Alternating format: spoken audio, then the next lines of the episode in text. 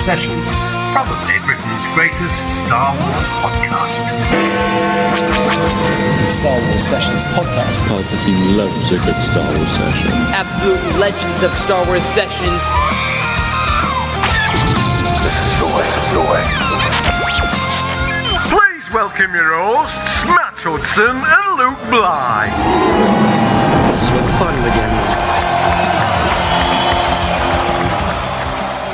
Good morning, afternoon, or evening, wherever you are in the galaxy, and welcome to Star Wars Sessions. Come for the Star Wars, stay for the sessions. My name is Matt Hudson, aka Jabba the Hud, and joining me as ever here in the cockpit of the Essex Falcon, he's the greatest and most handsome Star Wars man, fan, and buddy out there. It's Master Blywalker, Luke Bly himself. How are you, sir? Oi, oi, Savaloy. Yes, matey. I am. I'm all right. I'm all right. It's been Yeah. uh, it's been a bit crazy since I've last spoken to you, Yes. matey boy. Um, but yeah, it's been good. It's been good. I had a nice weekend. I had some sushi tonight for dinner, which was just like when when you're having sushi with din dins. that's You feel always good. That's always a touch, in it. That's always Oh, a touch. I'm a big fan of prop. I know yeah, proper sushi. I'm a big fan of that stuff. It's the real deal. Well, we went to the. I don't know if this quite qualifies for it, although I really like it. It's the um, sushi counter at Waitrose. It I know. is- Yep.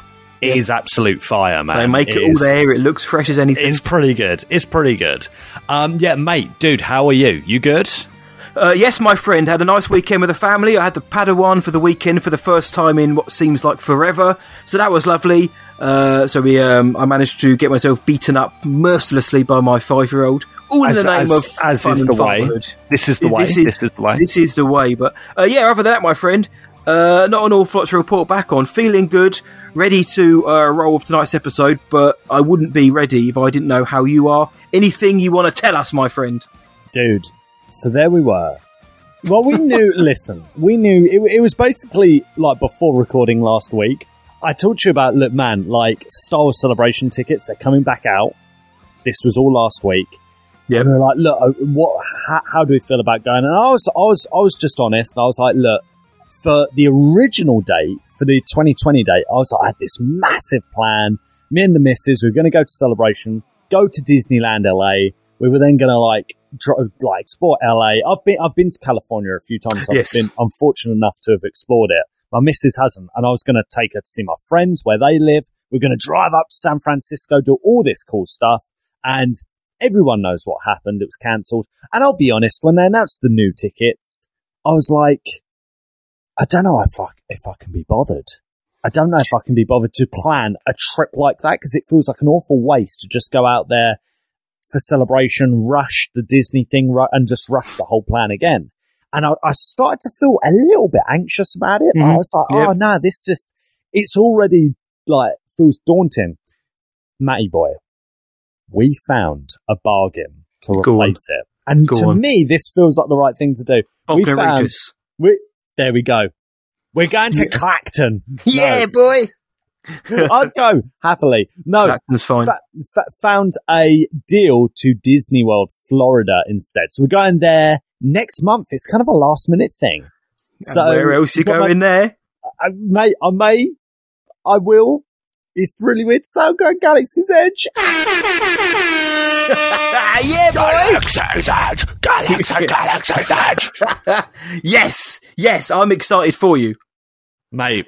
It's it's surreal. It's surreal. This is like this is, and I don't really, I don't really like use this term often, but like this is kind of a bucket list thing, and it's like when this is done, and it's it's considerably cheaper than going to LA and doing like the California trip anyway. And we we got still, we got you know we got really really good deal, and um yeah, I, I was like man. So what, once that's done, I feel like we could do the California time and in, in the future and do it properly. I- Yeah. i- as opposed to like rushing now. Hopefully, Mayboy, you and I get to go to celebration next year, but we're going to Yep. be covering it remotely, aren't we? Anyway, mate. Either way, we'll be covering celebration. Um, we we haven't quite worked out how we're going to do it yet, but it also depends on what celebration throws at us. We might be covering nothing if there's nothing there to report.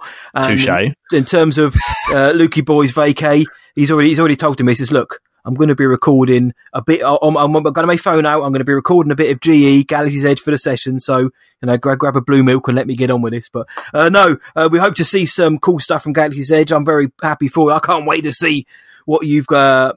What you're going to come back with. I can't wait to go there myself one day, but I'll happily live uh, through you. I'll experience it through you for the first time, my friend.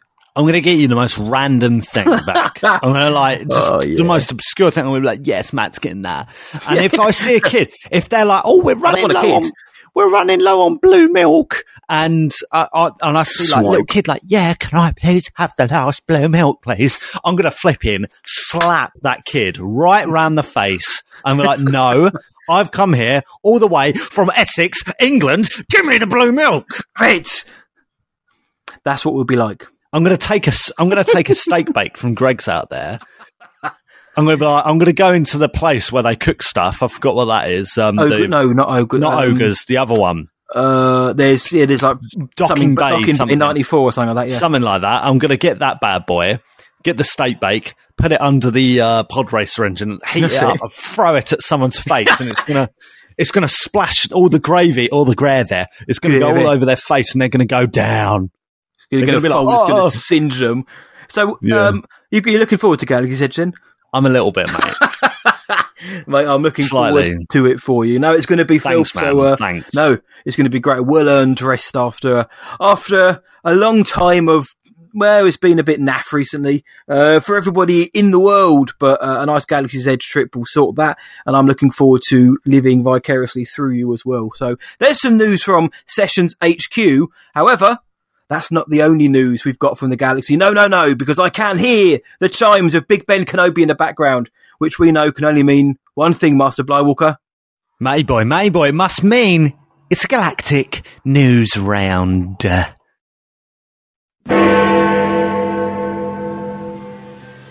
Speaking on the Happy, Sad, Confused podcast, Samuel L. Jackson stated that he wants to return to Star Wars with his own Mace Windu spin off. According to rumours, Lost, Prometheus, and Star Trek Into Darkness co writer Damon Lindelof may be working on a Star Wars movie for Lucasfilm. Quantic Dream have denied claims that Star Wars Eclipse has been delayed, stating that they never announced or promised a launch window for the title. And Great Scott! Christopher Lloyd has been cast in The Mandalorian Season 3, according to The Hollywood Reporter.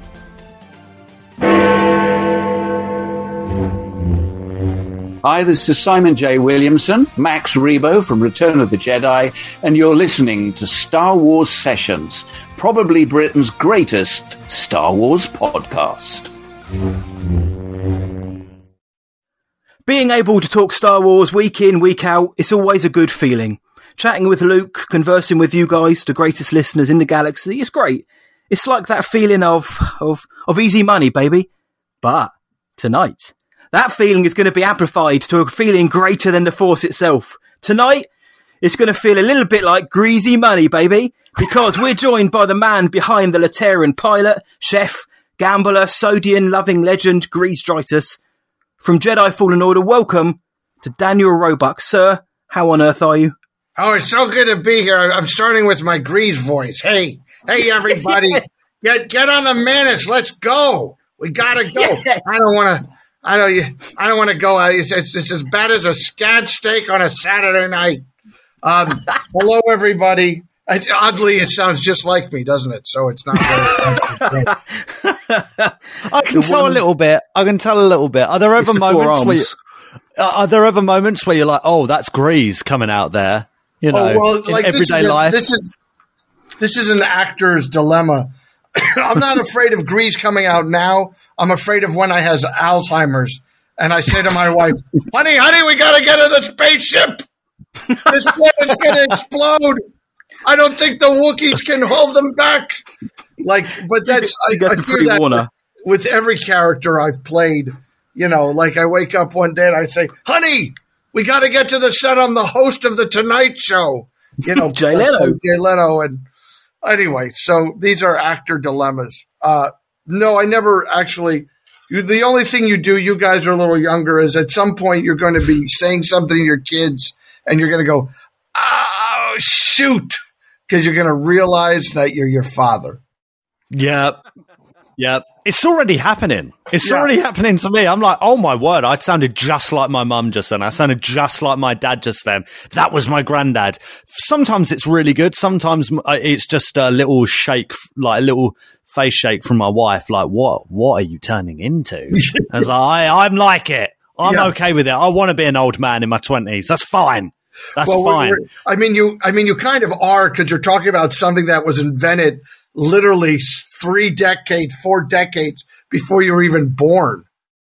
Well, we, know- listen, listen. We were we were talking last week about how um, Lucasfilm were coming out and saying, "Yeah, we're going to be celebrating the 20th anniversary of Attack of the Clones," and that was just my heart just sank, and I went, "What? Oh no! What?" You know, uh, now, so yeah, when the original trilogy guys of Attack of the Clones means 40 third, 42nd anniversary. I think I'm a bit of a nerd. 42nd anniversary of Star Wars. Of um, you know, although it's funny, I'm not so good. Yeah, I, in like I couldn't tell you. Like you know, what is the first one? New Hope. What is the first one? yeah, yeah, yeah. Yeah, Yeah. New Hope. We just called it Star Wars. Second That's one. right. What's second one? And Empire Strikes Back. If the first Hmm. one's New Hope, the second one's Empire Strikes Back. Yep. Yes, Third one. Return of the Jedi. So they they get to be only the first one has a different name. The other two get to be their name, and then when we get to the fourth one, it's called The Phantom Menace. Phantom Menace. So why does why is the first one called New Hope and not just Star Wars? They went back to re- they had to rename it, right? Because it became a massive franchise. So it, it, I think a few people got like a, it, it was better for marketing. I think from a certain point of view, but there are purists. There are people that go, no, it's Yeah. just Star Wars. It's still Um, Star but- Wars. But for me, I, I and for Matty Boy, like we grew up obviously with like the '90s and the re-release of the special editions and the prequel era. So for us, it's like it's a given that it's oh Star Wars: A New Hope. Like we don't know anything different. That it's like no, that's episode four. I understand. Do you know what I mean? Like Yeah, yeah. yeah. I understand. But da- Daniel, Daniel, how how deep does your love for? And I'm I'm going to include like pop culture in general, just because you've said a few things before we went live on air. But what is how is yeah? There we go. But for the people listening, uh, Daniel's just like got a few toys. Go explain explain to us, Daniel, your love for pop culture, your love for Star Wars. Where does it come so from? yeah, like I mean, now look, you guys, you you come, you're you're in you know you're in the Great Britain, man. You're you're like the greatest actors. Uh, you know, Olivier, you know, he's a, he's an, you know, Alec Guinness, of course. Yeah. These are actors, you know, they were, they began in the theater and they did Henry Four Yeah. and then they did Henry Five and then they talk about the, you know, my Hamlet as opposed to Gielgud's Hamlet. See, I just wanted to be on TV, uh, and in movie. And I, I, I began in the theater because that's where you begin. I was smart enough to know if I learned how to do that, I could do anything. But, but I'm not, you know, the actor's actor. I'm kind of the everyman actor. I'm the working class actor. I do this because I love it. So, you know w- what we were just talking about how how Star Wars New Hope for you is kind of like us looking back at you know I mean l- literally you're you look at Star Wars New Hope like we look at Citizen Kane when I was your age Yeah. you know what I mean Yeah. Meaning Yeah. that it's from another time and it's this other thing but for me 1977 I got bad news for you guys that movie was made for me he was like what are 13 year olds like? Go, get Danny Roebuck. We'll give him a movie that he likes and nobody else gets why he likes it. And then everybody liked it. And all of a sudden you're like, oh, so now you, now you want to admit you're like me. This is my thing. before you made fun of me, but now you go to Star Wars seven times like I do. So, um, Star Wars was made for me and, and my brother John, you know, a lot of people had great happiness when I joined the franchise. my brother John and I had kind of a quiet moment where we just regarded the idea that in 1977 we sat in that store, that theater, the Boyd Theater, which they just tore down last week. No. We sat in the Boyd Theater and Mm. I'm I'm in that same I'm not just in Star Wars. I'm in that storyline. Like you know what I mean? I'm in Yeah. the I'm in the Skywalker That must be surreal. Surreal. ridiculous. Now, by the way, it's not the first time it's happened. It's certainly not the last. I'm Grandpa Munster now. If I even Yes. if you could even get your head around the fact that when I was a 12 year old boy, I was a clown in a circus and I was a funny vampire and I was named the Count. And now in Rob Zombie's movie, I'm a funny vampire and I'm named the Count because that's the name of come the full character circle. in this right. So, I mean, it doesn't surprise me. You know, maybe you say, what are the chances a guy loves Star Wars and ends up in Star Wars? And the answer is 100% if you're me. Um, but, uh, you know, I've, I've certainly have worked toward being the guy people would call. So it is nice that they still make Star Wars product and that I got to be in it. Yeah, they certainly make Star Wars products still. There's there's no uh, shortage of that coming out. But so with with uh, everyone's or my favourite Latero Greez Greez Dritus, how did you you know how, what was the process in getting that gig? Did you contact them? Did they contact you Oh, based no, on it's- your it's- huge body of work? Oh, thank you. Well, um, I had worked with the director before, but I, Yeah. I had uh, Tom Keegan as our is our uh, performance director. Uh, these things have many directors, but uh, Tom is the is the the genius final step in the process, as far as I'm concerned. Um, but I went to an audition for a video game, and uh, I was saying, I don't know what it is with you Templar Knights. I don't know why why you act like this, but I'm trying to understand. And and I auditioned, and I, I clearly they liked what I did, and uh, and then Tom said, Dan, instead of saying Templar Knights, Oh, say Jedi.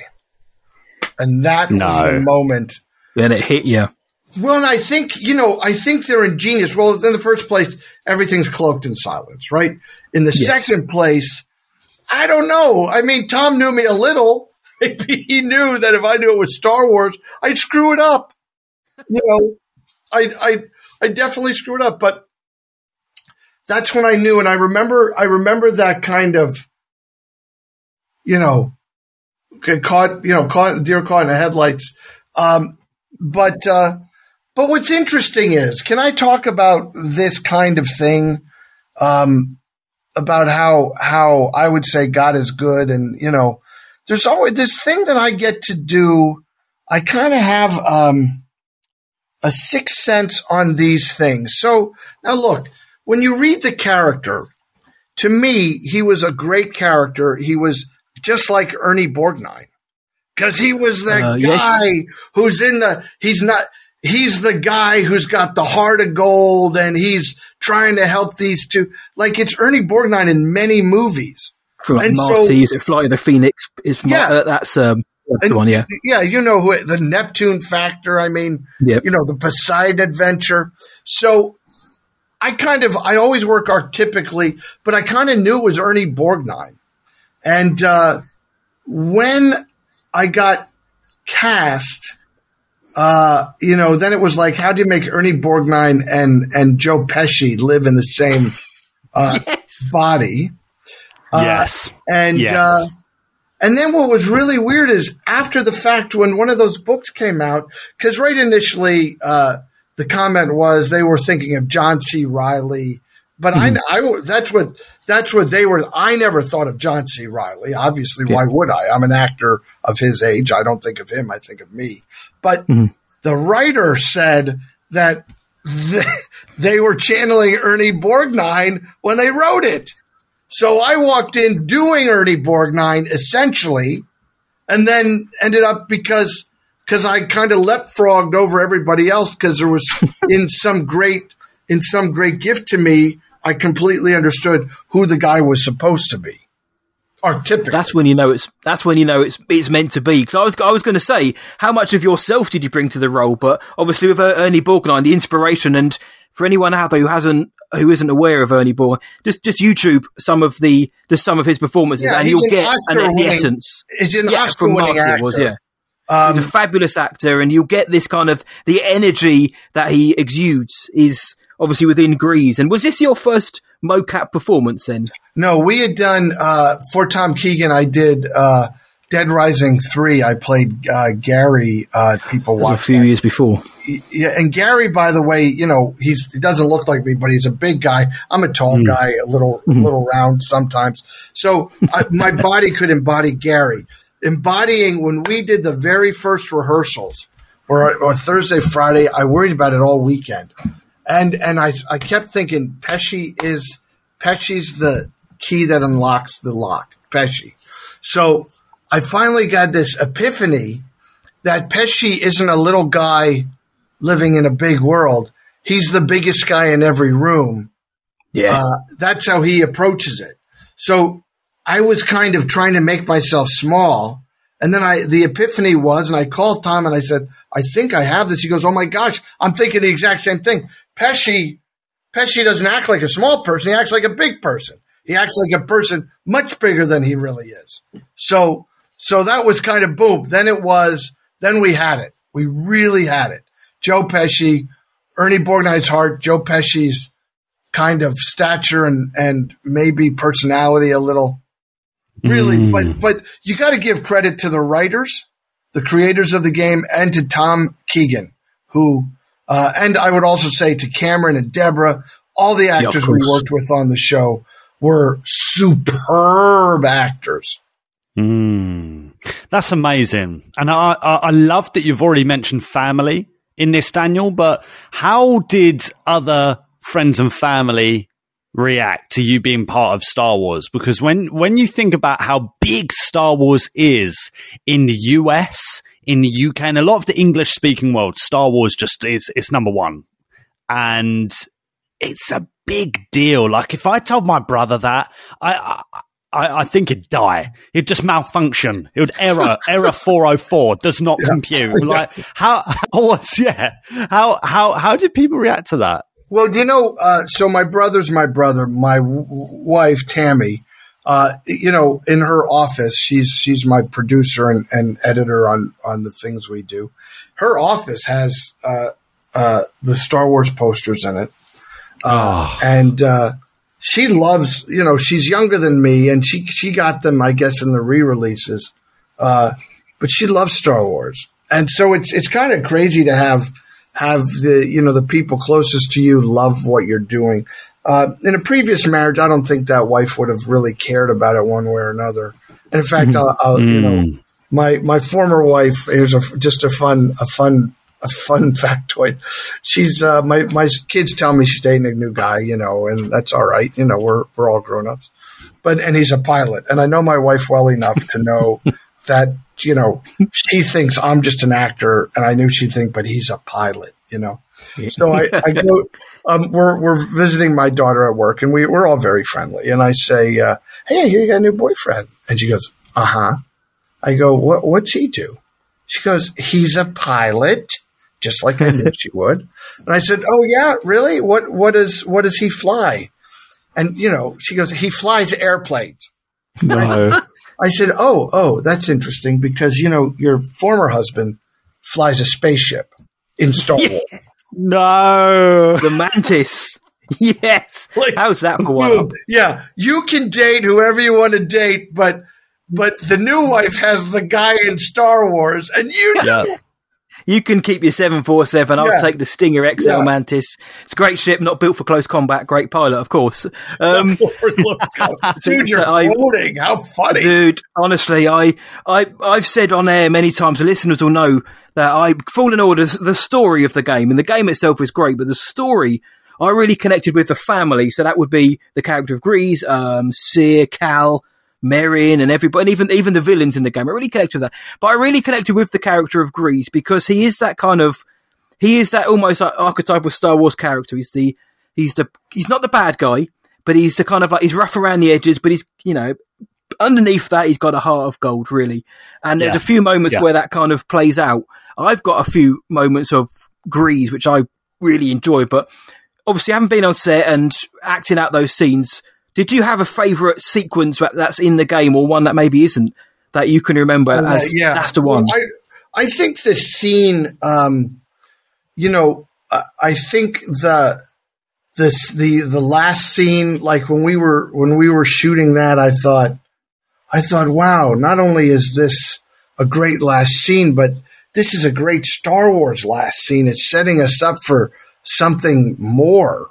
Um, so I like that. But, you know, the scene where I kind of confessed to Cal uh, about my ineptitude and and I'm, I'm and I'm trying to get him and, and her to not be mad at each other. Uh, he and Cal and Cere. I think it was first very well written, and then uh, and then they did a, a rewrite pass on it, and we made it simpler and shorter, smaller. That was actually the scene that I was auditioning with. That was one of the few scenes I auditioned with. Um, and um, you know, I uh, I like that, and I like the authenticity. And in fact, I think I actually put that scene on my acting reel because even though it's, I think it's a really solid performance, his and mine. But you got to have to give to give a good performance. You have to have another actor who's working. Uh, you know, Yeah. who's bringing it. You can't, it, it, you, you can't, you know, act against a wall and have nothing come back. So for performance to really have an impact, it, it requires a listener and a speaker, Hmm. you know? That's a great answer. I think that great was my answer. favourite. Yeah, the kind of when he apologises to Cal. I think that's a great Yeah. scene. And I want to echo as well the point Matty Boy made about Fallen Order. Like this game is adored, you know, and for for a lot of people, I think the Star Wars video game space felt a bit stale. You know, with the new kind of generation of Star Wars compared to the 2000s, where they were almost pumping out a Star Wars game every week. And I, listen, I don't think that's necessarily a good thing. Yeah. But I think Fallen Order was just it. It just was like, nah, this is it, man. This is it. Playing through that game for Matty Boy. Like, do you remember that time where we had Mandalorian season one, The Rise of Skywalker, Fallen Order, all at the same time? It all Well, came yeah, out. they announced that they came, they all came out within a month of each other. That's right. Yeah. Yeah, it was huge. They called it Triple Force Friday, I think, to celebrate that, didn't the- they? yeah, so the Stuff merch and I that, yeah. think- yeah, the merch for it anyway. But I was yeah, go on. surprised. I was surprised when they when they announced Fallen Order two. Uh, they announced it like not with a bang but a whimper. Like I think it was like, oh, we're making three games, and one of them's Fallen Order two. And I thought, doesn't it? Doesn't it? Shouldn't it be celebrated at a bigger level? Now, I'm not. You guys, look, I'm 59. You know, like. Uh, Expecting me to understand the video game space would be like expecting Alec Guinness, you know, in, To understand Star Wars. in 1976. And Alex is Alec is like, uh, you know, George is like, you know, like in Buck Rogers, you know, when uh, so Flash Gordon, you know, they had a thing, and you know, Guinness was like, darling, don't don't worry about that, don't don't. George, what are these sticks. George? Yeah, I'll just George, I'll just do what I do, and you do what you do, and Yeah. it'll all be fine. He's this Harrison chap? That, yeah, this and this Harrison chap, he's, he talks a lot. That's it. Uh, Frightfully brash. but you know, but the in the video games, like I've watched people play Fallen Order because I, don't- I don't know how to play a video game, but uh, I You're have, in it. It's okay. which I'm in it, so it's okay. That's good to hear. But um, you know, I look at it as like more of a movie experience than a video experience. But but like, didn't they do a good job, uh, from what everybody tells me, with making the gameplay like legit cool? Uh, Yes. and giving giving the player an opportunity to really dig into a good game. Oh, it, it was brilliant from from from the moment you'd start playing it. It was brilliant, and people people just gravitate to it. It does have, I think, just kind of an iconic role in Star Wars in the mythology because Star Wars is one of those things that people read. Uh, they read the comics. They read the books, they watch the films, they watch the TV shows, the cartoon shows, the games. And we it's a unique it's a unique uh franchise because that is all canon It all counts. It's not like, oh, that's what happens in the comics. That's what happens in the films. No, it's Right, all, it's all the same. one story. It's all real. Now, you said a word that's really interesting, Daniel, a second ago about cel- celebrating. Yeah. Yeah. I've got a question for you because there are rumors going around. In fact, one of these rumors dropped online only a few hours ago Yeah. that there may be a Jedi Fallen Order 2. That's kind of what we're calling it at the moment. It'll probably have a different title, but Jedi No, they- Fallen they- Order 2, They there's going to be. two- months ago. Go ahead. Pe- it? people are saying people are saying there's going to be a trailer for it, maybe Oh. At Star Wars Celebration, the Star Wars convention over Oh. in Los Angeles in late May. Can you do you know anything about that? That well, let's just say that would surprise me. Um, you know, it's it's interesting. Uh, we live in this NDA world with everything. You know, uh, I mean, I know they announced Jedi Fallen Order. If there's a trailer, I hope I'm in it. Uh, so do I. yeah, so do so does my accountant. Uh, I mean, they've you know, got. when, when, when, when they killed me in, in, in Lost, people said, Were, "Was everyone upset?" I said, "No one was more upset than my accountant." yeah, I hear that. Um, the if well, I mean, you've got they've got the they've got your performance captured down. I mean, they can whether or not I don't know the ins and outs of whether they'd need everyone to come back to do that. So I mean, I'm I guessing it would just be voice acting they'd need. I say just, I mean that in the best sense, of course, but No, I'm assuming they I- did, they if need they- you in the booth to record did- new lines. If they did Jedi Fallen Order two, uh, I I mean, and Greez was in it. The only way to really do it is to to performance capture. Uh, Mhm, so you can and- get the emotion from the performance. Yeah, that would be the only way to really. Uh, I mean, that's how What- you do it. What do you think? I mean, from as as to, to me, to me, your Greez. What do you think his story is next? Because at the end of the game, you know, they, they they do what they need to do, and Greez stays on. He's like, "Come on, you know, I'll take you where you need to go." What do you think Oh, Greez yeah, does next? I, you know, it's a hon- honestly, uh, uh, it's a great question, but one that as I'm only. We have to remember our place. So I'm only the actor, right? Uh, I I write, produce, and direct my own things, but Yeah. when I'm hired to be in the other thing, I serve I serve them. So it's I you know where would I love to see Greez be? I'd love to see mm-hmm. a couple of these, and then it's like the Greez spinoff. You know, Yeah. like you know, Boba Fett can have a mm. show. He f- he flew around in a he flew around in a in a in a iron. like you know, if he can have a show, Greez can have his own show. I I think Greez should end up with a talk show. Wouldn't that be great? Yes. Yeah. A Greez talk show where he interviewed like live action people, but he was like, "All right, hold on, I gotta flip a steak while we're talking." So I, I don't I don't know where it would go. Uh, I mean, Greez isn't a Jedi, but he Mm-hmm. is, you know, he is part of the family. Uh, you know, He is what I now, mean? yeah. So I, I don't know. Uh, very, uh, it's you know, you do these things. Being actors, we're nomads, you know, and this is so much better than being a voiceover actor because you never ever meet the other people when you're doing a voiceover character. Rarely, well, not never ever, but let's say rarely. But you know, we spent a, long time doing Jedi Fallen Order. We really got to know each other. Hmm. Uh, and and can I talk about Cameron a little? May Yeah, I? of course, course. So you you mentioned Luke a word canon. I, Yes. I don't know that there's a guy uh, smarter that I've worked with when it comes to canonical, uh, like understanding of where we are, what we are, what we're doing. He was always uh, on top of that because he was a video game player. A number one and B number two. He's an extraordinarily good uh, uh, actor. yes, um, he is. Now, and there's there are uh, Lucas folks there constantly. You know, there's not you don't work without a Lucas representative. Over your shoulder, Right. yeah, Right. but they're but they're they're there to they're I love that they're there because I love this like you guys.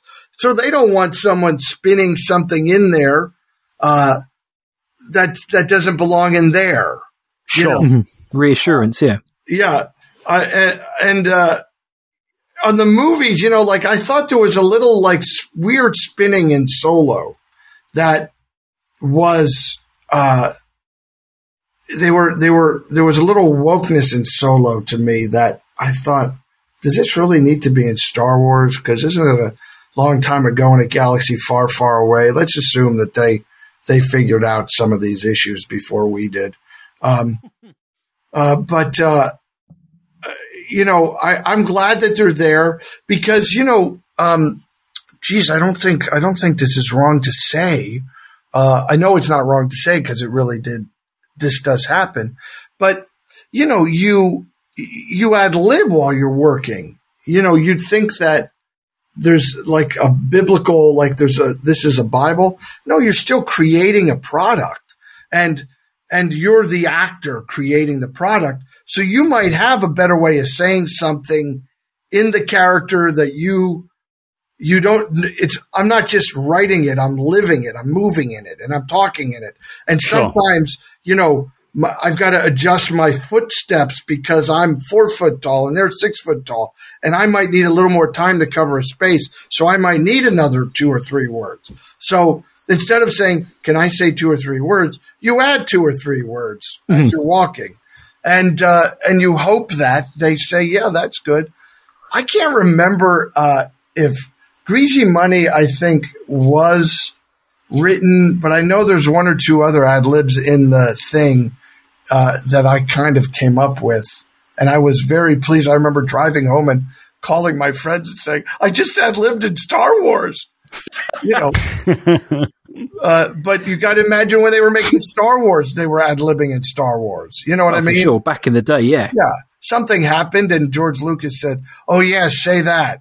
You know, that's what Yeah, you do yeah. if you're a good director. You listen to your actors and you go, "Say that, say that." Greasy money, baby, has become a it's become a quote, hasn't it, Luke? Yes, it's it's. I, I want it on a T-shirt, to be honest. Well, God, it's so funny you say that, Tammy. Oh yeah, Gary. here we go. Where'd you go, dude? So I have a Greasy Money T-shirt, and she said, "Do you want to wear them?" I said, "No, they don't film it. It's uh, it's only my voice." Hey, Uh, I you know can take a, got it I can take a me? screenshot. Deborah Deborah Wilson got it for me. Oh, Deborah. Sear Jinder got you a shirt that said "Greasy money, Yeah. baby." Greasy Money. Oh my word! Oh I my think it says greasy money.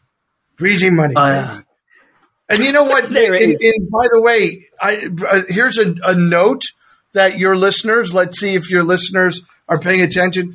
In that scene we were talking about where I'm talking to Cal, I actually say greasy money, but the interpreter typed easy money. But when you really listened to it, what I really said was greasy money because it's a callback to the other Yeah. thing. no, I, I, I'm trying to remember if I if I can recall it. I'm sure I do recall him saying that, but then I've played the game three or four times already, so uh, I could remember Yeah, you're most of it.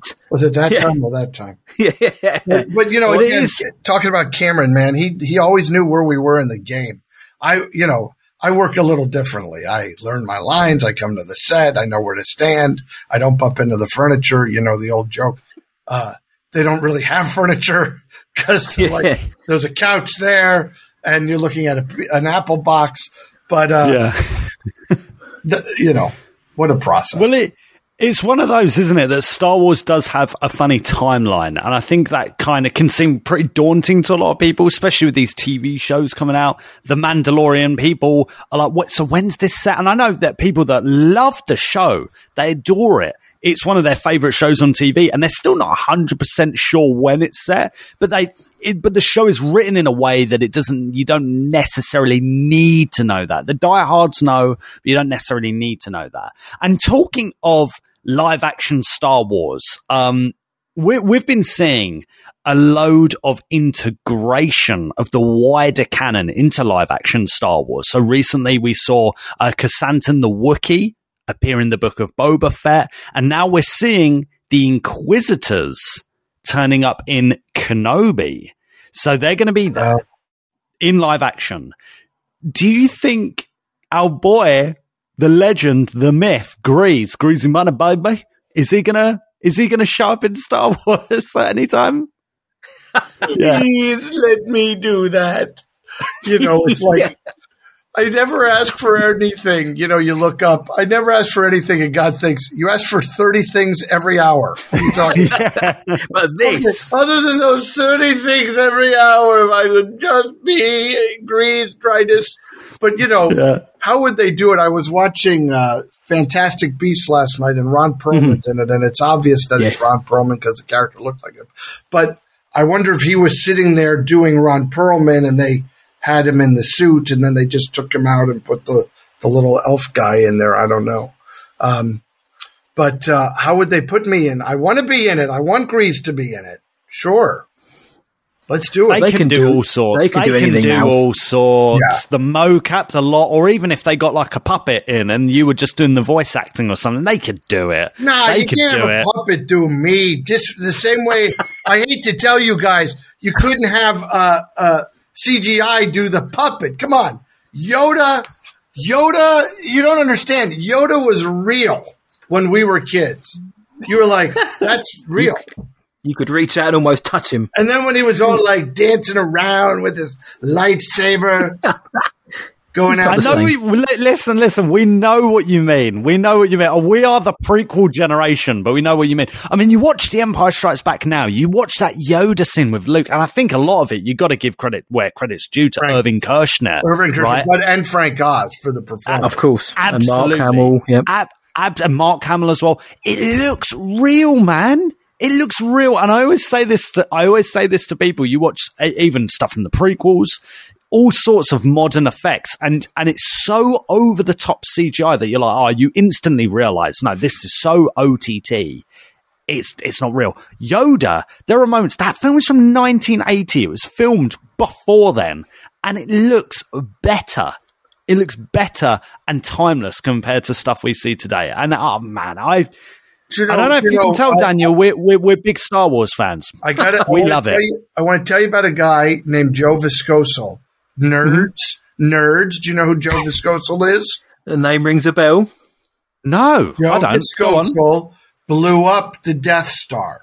He was the pyro guy who blew up the Death Star in New Hope, or as we like to call it, Star oh. Wars. Star, the OG. So Joe Viskocil has been working in, in show business for a very long time. He's a very smart guy. And I would meet these guys through a fellow named Bob Burns, uh, was a great connector of people. That's how I met Dennis Muren. Uh, that's how uh, I may have met Dave Allen through him. I think Dave Allen and uh, and um, Joe Viskocil. And who was who was um, in this moment the guy who animated the tauntauns and the the chessboard? Why can't I think of his name? Oh, um, Uh, we all know it. I see his stupid face. enough. I actually, I actually heard the name. Genuinely heard it the other day, and I thought, oh, I recognise it. And I know Not Roger Jim Christian did this set, Jim, but I can't remember. All right. So let's say every look. You'll put this up. Someone's going to write in. We're going to feel like idiots. But uh, yeah, but he's. I mean, he's a. He works on all the new Star Wars. He's still the effects supervisor. Ah, uh, Anyway. Phil Tippett. Phil Tippett. Phil So, Tippett. Yeah, That's it.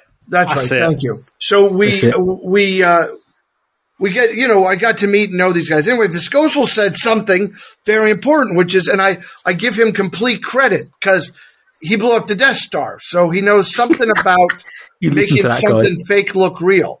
So Viskocil, when we were talking about CGI, he said, Dan, I- I think he said there's like a um, uh, an an Asian or maybe a Taoist or some theory that things, things, things, you know, Tangible. tangible things have hmm. a potential of soul. He said, hmm. when you look at a guy in a Godzilla suit, maybe you see, maybe as humans, we see the soul.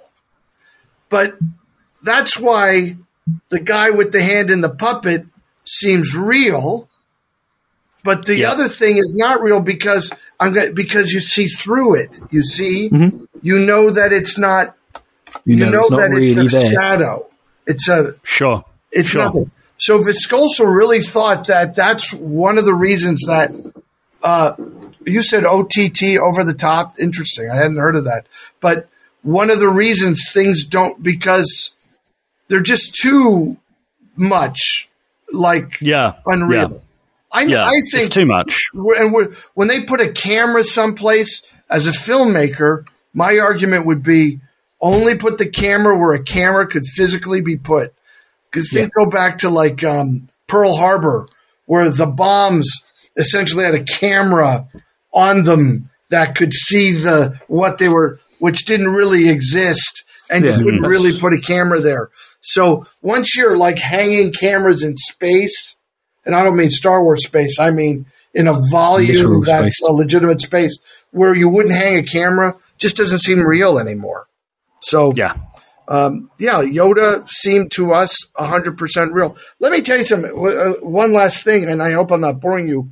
You know, I've done, as an actor, there was a month where I did a show called uh, CSI, where I turned out to be the guy who killed the people, killed the person. You were the guest star.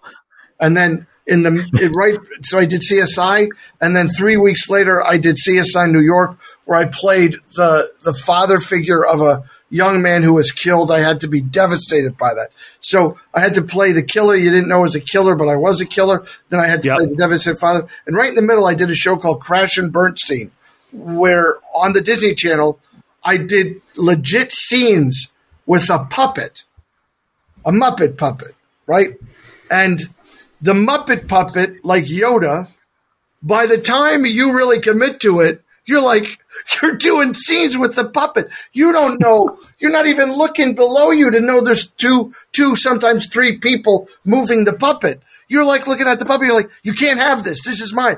And so this crazy thing happens where you start believing the puppet's talking.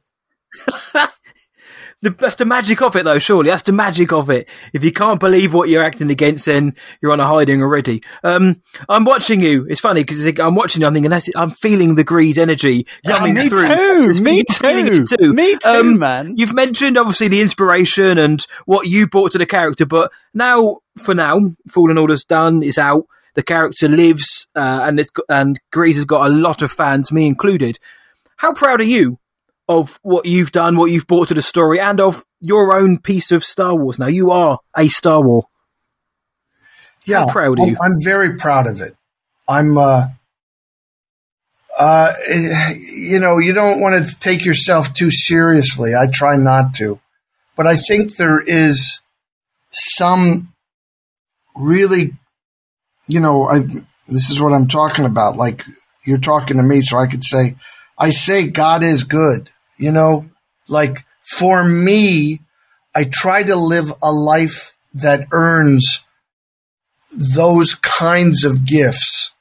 Uh, Hmm. I try, you know, I'm a failed person, just like all of us are a little failed comparative, but I try to earn these things. So I'm, it, it's not lost on me and I don't take it lightly. And I do have one friend when the show came out, the game came out, who kind of an actor friend who insinuated that people were talking about it too much.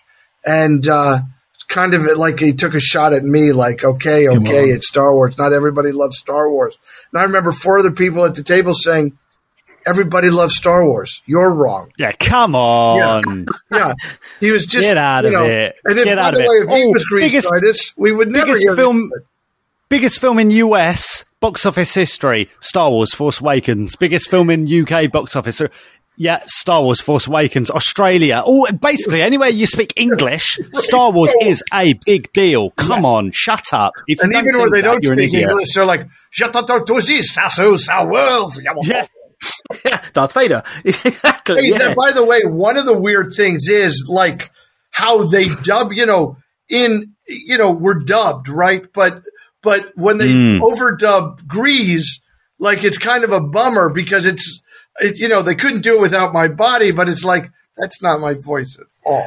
You that's, know, that's not the real greasy That's money, what baby. we, we we have a few friends um, and a few listeners of the show who are based in all, all, all around the world, and we we love and adore our global community, and I think they bring a lot of interesting perspectives, I think, to the table. Oh, And, 100 uh, percent. Uh, You know, and- some of some of them come from countries where they didn't let them play Star Wars. Yeah, You know, exactly. what are Exa- you yes. about? Yeah. Yeah. And I think it's um, one of our f- listeners in Germany. He goes and sees the film like the first time in English uh, because that's the way it was made. That's the way it was intended. And he wants to get that the emotion in first. And then he goes and sees it the second time in German just to pick Oh, up on the extra details and stuff. And that, that's so interesting, isn't it? And I th- we're so spoiled, aren't we? We're so, we are so privileged that so much comes out in English. Uh, and, and, and that's not always a good thing because I, f- I feel like embarrassed when I don't speak a second language. Sometimes I'm like, oh, I'm so sorry. I, mean, I try. don't- I don't try think- my hardest, but I don't think we have to uh, apologize. Uh, look, we, you know, everybody, everybody in the world did the best they could, and and you know, you know, the the English language became the language that connected yeah. people for whatever reason. It could have been the French language. It wasn't because of Yeah. you know. Uh, you might be argued that it was uh, English colonialism or American expansionism, but English is just the language that helps us helps the world connect. That's not a bad thing. Um, I, you know, it's some words don't translate well into other things. So watching a German created show might be hard uh, to watch. It's funny Yeah. to me when they when they dub me because I actually have you listen. I do not have a low voice, even though I'm a big guy. I have a higher voice. But when they dub me, if I watch the the fugitive in Spanish, the guy's like, you know, he's the he's like, she's a, you know, like whatever language they dub me French or the guy always talks like this, Really deep voice. but uh, uh, in in reality, I have a high voice. But they look at my body and they go, "Well, we'll get that guy." They say that about Japanese, don't they, as well? Like, um, especially with like a lot of animes, they say watch like the subtitled versions because you get a lot of emotion through the original Japanese voice acting. And when it's dubbed, you lose a bit of the nuance, you lose a bit of the magic. And I even did uh, last year, we had Star Wars Visions, which was Japanese um, Star Wars stories.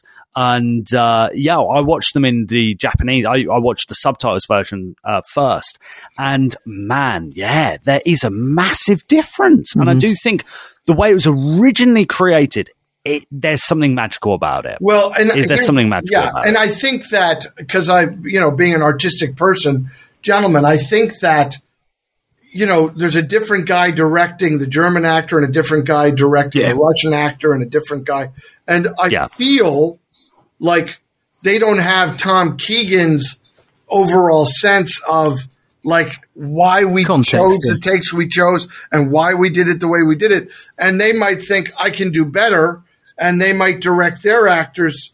And I don't know. I, it'd be interesting for me to listen to think, did that guy inflect where I inflected? Did he capture, did he cap, excuse me, capture what I captured?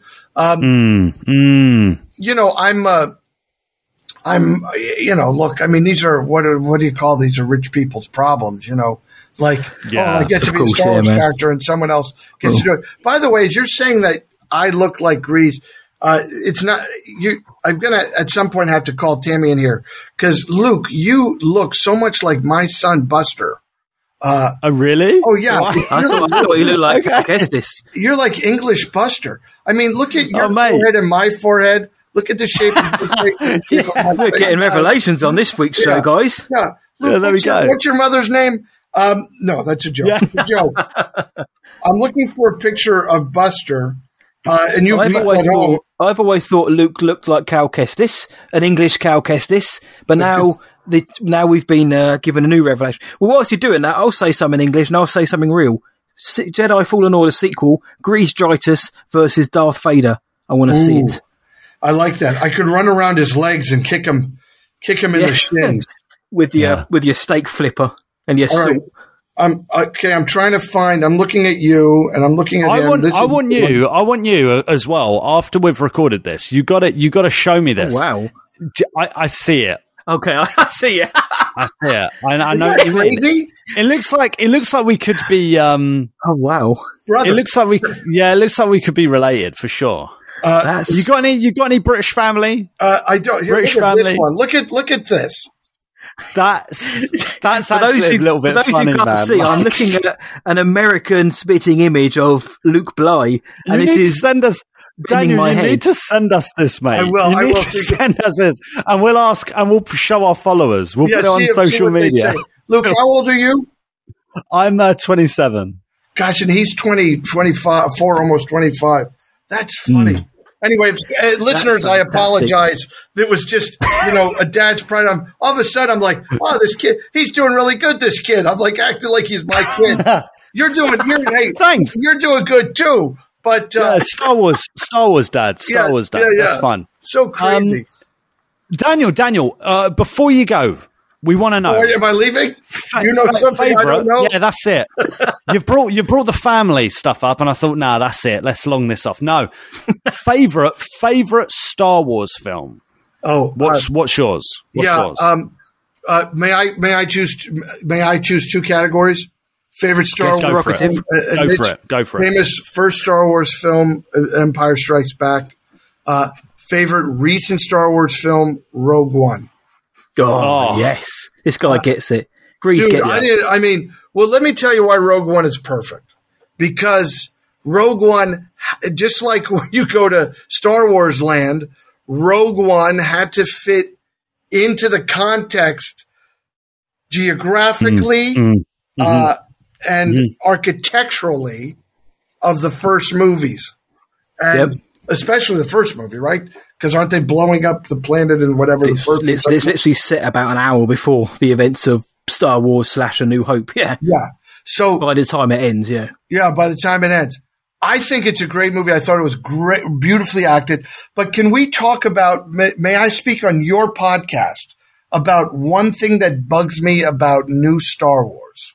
Yes, The old Star Wars, uh, they were afraid David Prowse would fall down the stairs because he couldn't see anything through the mask.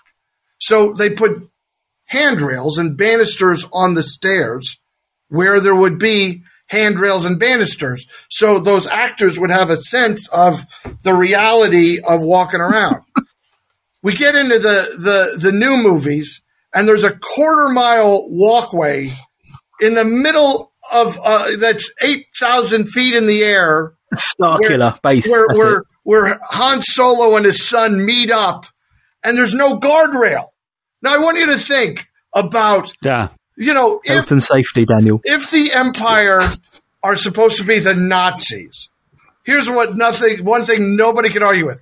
The Nazis created more government than anyone else. You think they were like they were ready to have that big conversation and there wouldn't be a guy who goes, Oh, hold on, hold on a second. I, you can't be on this walkway.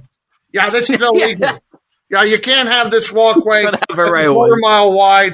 Uh, If I was walking with a, a bucket and you were walking, one of us would fall off. This is very dangerous. Well, you knew Han Solo was going to fall off that that thing. Yeah, they did it. That's why they did it. That's So- why they did it. That's right. No, I'm I think- joking, I'm I think Rogue One is great because it had to look exactly like Star Wars. So Yeah. they, they they got away from their their new design elements of open like like it you know they made it look like the Google campus you know you know what I mean? Instead of what it really would have been like. It's a spaceship that you might have to carry hold on to something. Uh, hold on. Hey Tammy Roebuck are you there? Could you come here uh, readers, money. we're gonna we're gonna do we're gonna I, or listeners we're, I'm just gonna have my wife come in and look at Luke, honey. I, Okay, no, yeah. take your face All right. now. Look, Most people Yeah. do this. Hi. yeah. Hello. Hi. You're right, Tammy. You good? Yeah, you, we gotta see Yeah. these pictures. it's funny. I keep looking at them. It's crazy. So uh, I'm sorry. I, we've we've told like this. Ho- hopefully, this didn't take a big uh, big turn for your listeners. Hopefully, they're still in. in, in Oh, they're they're going to enjoy this. Anything where we can uh, relate to Luke looking like someone else, they're gonna they're going to enjoy this. But no, I Luke, were you Rogue named One. after Star Wars? Was I what? Sorry. Uh, There's I don't know if you know it, but there's a character in Star Wars named Luke. Were you named Uh, after yeah. Luke Skywalker? No, I've I've heard I've heard of that. No, uh, believe it or not, neither of my parents really liked Star Wars. Um, it was my brother and I. We grew up just with it. My dad was into like cars and fixing stuff and whatnot. My mum, uh, shit, but my mum was the one who was more into fantasy. She loved stories. She loved reading. And I think that's where my brother and I get it from. But Oh, no, I am not. I actually, fun fact. Here's a fun fact for my listeners. I'm not even sure if I've shared this with Here we maybe go. with Matty Boy before. When I was born, so in the UK, it's probably the same in the US, but you get like a wristband with your name Yeah. on it. Yeah, okay. I was actually called um Alistair Bly, like Al Bly. And my mum, I like I think it was like a few days into my my um life, Right. she was like she basically had a breakdown and was like, he doesn't look like an Alistair. And my dad was like, oh no, right. Okay. What, what will we name What him? And they came, they, they went, well, we'll name him Luke. And that was it. That so my baby wristband actually says Alistair, a little baby owl. Well, your So, space dad fun thinks fact. you look like someone else as well. there we go, mate. So maybe, my- maybe I am. And here's a weird turnaround on that. Uh, although my son is not named after anyone in Star Wars, he is sort of named after Buster Keaton and Buster Crabbe. And Buster Nice. Crabbe played Flash Gordon, which was clearly uh, The a- a inspiration. great influence to George Lucas for Star Wars. So Poetry. Poetry. baby. It all rhymes. Well, Rogue One's actually my favourite Star Wars film. But before we let you go, though, Daniel, you've mentioned you're you are an actor, but you're also a man of many talents. You're a director as well, producer, writer. Getting Grace is out there. I know that is the film that you've directed. I have been. I'm in the UK, so unfortunately, I've only been able to see the trailer. Um, Oh, and it I should said to be Luke, available. Uh, our international distributor should have gotten it to you. I'm going to check on that. please do because I said to Luke off air before he came on, I said I watched the trailer. I almost cried at the trailer. So, um, but I know that it's getting re-released to theatres. I've seen you um, promoting just for our listeners then worldwide. So can you just you know explain Getting Grace Well, and Getting you know what Grace it is means to you and where they can see it? Yeah, it's a movie about a teenage girl who's dying who goes into a funeral home to find out what's going to happen after she dies, but she ends up teaching the funeral director how to celebrate life. So it's a life affirming comedy set in the world of death and dying. What what has happened since Getting Grace initially came out is we were hit by a thing called COVID, and so all of a sudden, so many more people have had to deal with the the intimate loss of a loved one. Um, and like we took the the movie reopened this past weekend, and I went to one of the theaters, you know, to say, does anybody want to do a Q and A? People were gobsmacked; they couldn't talk, couldn't talk because the movie is a is about that process of how how do not just how do you celebrate every day like it's your first, but how do you let go of someone who does that. Um, and I, I would invite uh, all of your listeners to go to a channelofpeace.org if they want to know about the other movies we're making. We made one called Lucky Louie that I directed with my daughter and co-wrote with her, and then uh, we're f- finishing up one now called The Hail Mary, which is about a a, a, a guy who needed redemption and a nun who leads into it by condoming it into creating a football team for her all boys Catholic school. The Hail Mary. And then, of course, the Munsters will come out uh, later this year. And you know, if you like the Munsters, I'm Grandpa Munster. I remember the monsters when I was a kid. Uh, it was black and white back there. Uh, is Yeah. just to put, is this is Rob Zombie's version? Is that going to be black and white or is it full color? uh, he, he hasn't said yet, but it is PG. It is PG, so it's going to be a family he's film. unlike him. Yes, so I'm looking forward to seeing you in that. So getting Grace, Hail Mary, the Hail Mary, the Munsters. Daniel has got an awful lot on his plate, but Lukey boy, I want to hear those sweet tones of Greez Dritus, and I want to see him back on the the, the screen on our PlayStation or Xbox Yeah, again as yeah. Greez Thank you. Absolutely. Listen, you, you guys are great. Thank you so much. Thank it's you. a blessing to be here. And to all your listeners, thank you for keeping Star Wars alive. Thank you so much, Daniel Roebuck. May the force be with you. No, no Star Trek signs. No, take that back. This is Guy Henry, known for playing Grand Moff Tarkin in Rogue One, and you're listening to Star Wars Sessions, probably Britain's greatest Star Wars podcast. Oh, mate, I think we've just made it rain with that greasy money, baby. What an absolute joy it was to have Danny Roebuck on the show, eh? Yeah, he loved it. We loved it. Hopefully, the listener, no, let's be honest, you all loved it as well. the greasy money's coming in, mate, and I'm investing. I'm investing them into a secure ISA. I'm going to be earning more greasy money because he's going to be in the Fallen Order sequel. Come on. He's, He's know, gonna be there. But on. no, Danny boy, that was fabulous. Thank you, Daniel Roebuck, for uh, coming on the show. Go check out all the works that Daniel has coming up, hopefully including that Fallen Order sequel. But um, every, every time we get something as spicy as that going on, it makes me feel a bit parched. It makes me feel like I need a drink. And thankfully, the Essex Falcon is parked up outside of the greatest dusty drinking hole in the galaxy, the Bantina. All that remains, Luke, shall we? Let's do it. Can I offer you a libation to celebrate the closing of our shared narrative? A libation. Can I persuade you to join us for a drink? I'm Hansi, give me the spiciest drink you got. Pour me another Parkellen Sling. Where are you going, Master? For a drink? oh, he needed all four arms for that one. Look at that one. Yes. Each week, if you not know about all this, if you not know, if you don't know, we sit down with the greatest listeners in the galaxy. We have a couple of Kef beers. Sounds like we've already had some. We have a couple of Kef beers, and we get your thoughts on our main discussion. This week, of course, we had Daniel Roebuck, Greez Dritus himself on. So we wanted to know what your favourite non-human character was in the galaxy far, far away.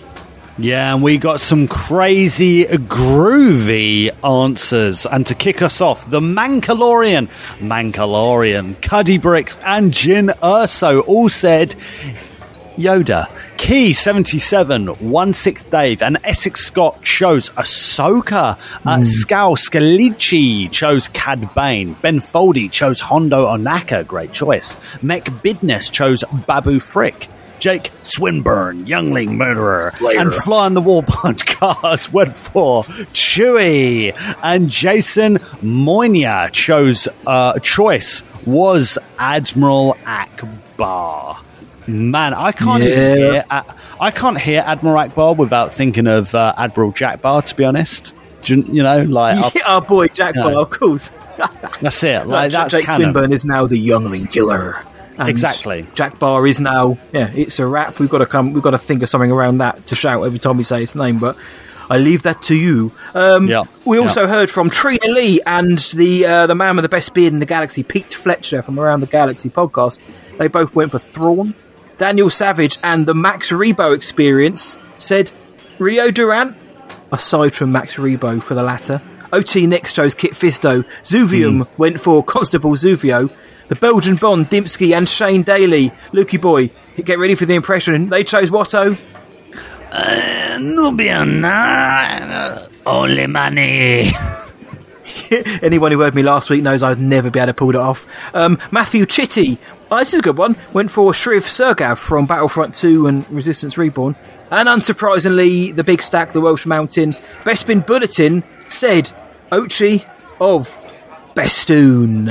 So just anyone who heard our talk with him a few months, about I say a few months ago, about a year and a half ago, we got him on to talk actually because Luke needed to hear the the Bestoon story. I needed to hear the whole arc of the journey Ochi's story because it's it's a crazy one. If you haven't listened to it, go listen to it after this show. Honestly, it's it's it's a funny one. It's a good one. funny Luke, who's who's your favourite non-human character? Then I'd actually ask you. Oh, dude, don't do this to me. It changes. it changes on a daily. I'm- Do you know who I'm really enjoying at the moment? You know who? It's my Uh, boy, my boy, Ponda Baba. Of course, yeah. Throw them Ponda P's up. Throw those PBs, mate. P, and then flip that to a B. You do that in the street, and wrist. you know you're part of the Ponda Baba Mandem, and You're part of the Cantina crew. yeah, people just like nod their head. All right, Ponda Baba. They're like, yes, come in, mate. Come into the pub. They just look at you and go, and then Yeah, they know they you're come of the gang. And I'm like, yes, yes. Yeah, yes. From a certain point of view, I don't like you either. And then that's it. It goes from there. Um, I don't know, mate. Greasy money. Of course, I love Greez anyway. I think Greez is Yeah, great. Greez, Um, Greez is up there, Greez, man. Greez is definitely, no, definitely, generally. Um, Daniel's not on the call anymore, so I can say that without sounding like blowing smoke. Yeah, I love Greez as a character. I tell you what, though, as a race, as a race, Oh yeah, Rodian, Rodian, Rodian, you want me to catch your buns? earlier on, it's like, do you know who I am? I am Boba Fett. And he's got a rat catcher by the neck. Like the rat catcher don't care who you are. He don't know who you are. Yeah, a little droid. He's Do a you know who I am? No. You asked that to a droid. Imagine a droid's like, no, you look old and scarred. Who are you? Darth That's what he did say. Yeah, he did. We just couldn't understand. That's why he turned himself off. But uh, Greasy Money Baby. Uh, I also Shriv's a good show. Actually, I really like Shriv uh, from Battlefront 2. I like his sort of like dry sarcasm. I think he's I think he's really cool. So um, he's a Duros. So yeah, everyone for sending in your comments. Thank you very much. We got loads and loads on our social channels. Um, some you would expect, some you wouldn't expect. Go check them out. We'll give those links out towards the end. If we didn't feature you on this week's edition of the Bantina, please don't ever be disheartened. We'll do everything we can to get you on an upcoming edition of the Bantina. For extra content, go to patreon.com forward slash Star Wars Sessions. You know it's going to be so good. Best podcast. Best podcast. Front those PBs, lads. Front those PBs for the Ponder Bubble. PQ, PQ's Patreon question. I can't do it. Yeah, PQ. I'm, I'm trying it. You, you need, I'm, glad, I'm glad this isn't going out live because, man. Front those PQs, you bunch of sickheads, because it's about to get so good. So good. yeah. Oh, execution. What? Oh, oh, oh well, there we go. Yes! Yeah, drink up. Right. Patreon questions, guys. It's getting serious. Uh, it is the spiciest part of the bit about Bantina. To kick us off this week is our boy, the Welsh King. It's Luke Summerfield. Let's hear it.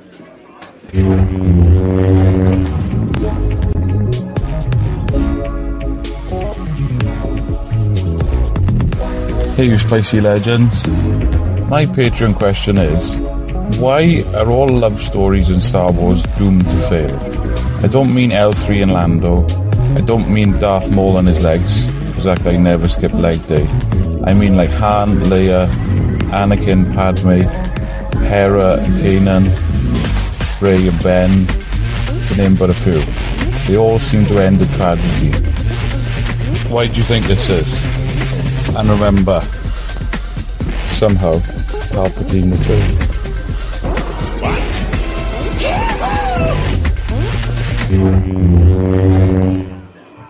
What? What? That's what I got from that question, Lukey boy. Yeah, moving on, next one. yeah. what? Um, Matty boy, over to you. Why do you think love is doomed to fail? Oh, in it's Star Wars. It's, it's The, it's the it's the story of the tragedy, mate. It's it's an older trope, but it checks out. It's it's an it's a cliche, isn't it? That some. I mean, you also see it in uh, in Star Wars is especially guilty where they just kill the mother figure to give the hero something to cling on to. You know, it's that kind of trope where it's like let's just let's move on. Let, let's find something else to cling on to. And love is the same. I mean, what is more powerful? And this is me getting all mushy, but it's true. What is more powerful than love? What is a more you know what is a more connective bond than than than love? You know, if if if you've got it, if you've got it, if you feel it, you know it. You don't ever want to No. lose that. And the idea that's gone is you know is me and donuts. I love a donut. I don't know when the, when the box is finished. I hate it. You know, what I mean, I feel like going and murdering some. Actually, no, I'm going to stop there. I was going to say go full Vader, but um, because it's because of how it's because of how it makes people feel. It's you know, love is the most love, love conquers all. It's the most powerful thing in the world. Uh, and of Yeah, course, it it's does. it's just part of it's just, a, it's just a film cliche. Is it destined to fail? I think going forward, I think they are going to keep using that. Remember, remember how excited we all got when Frog Lady and Frog Man stayed together, survived, and their little froglins hatched.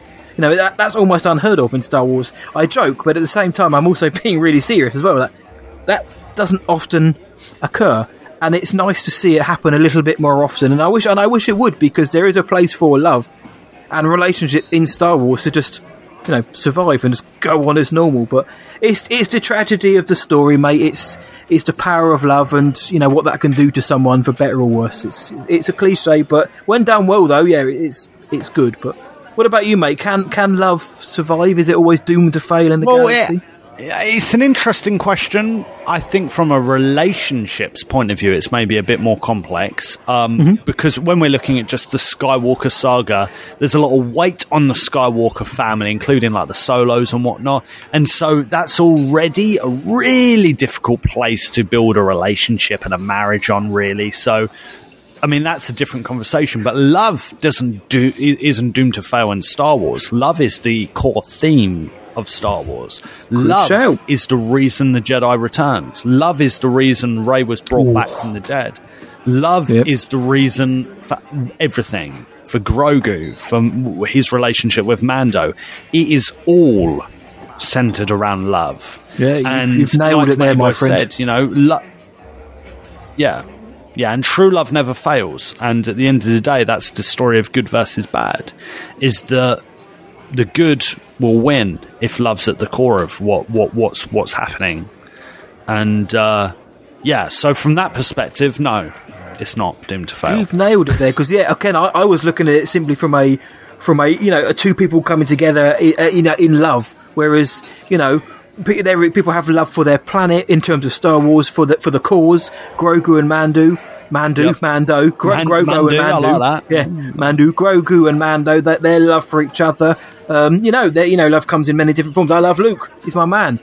Yeah, so yeah, Love from that sense, it's not a love with donuts. Exactly, it's not doomed to fail of in that sense. But I think yeah, if if you, the, the, obviously the examples used, the examples used, obviously Kylo Ray and all that, they you know they feel more like relationships. I think that we're going to see that continue for a, a bit. I think we may see a few more survive, but I do think that's going to that's a trope that's sadly here to stay across cinema or storytelling, not just Star Wars. Yeah, absolutely. What? So, sorry, did you? Sorry, Darth. Yeah, I, yeah. yeah. what? Uh, imagine, if, imagine if you'd hit uh, Danny Boy with that just out of nowhere. What?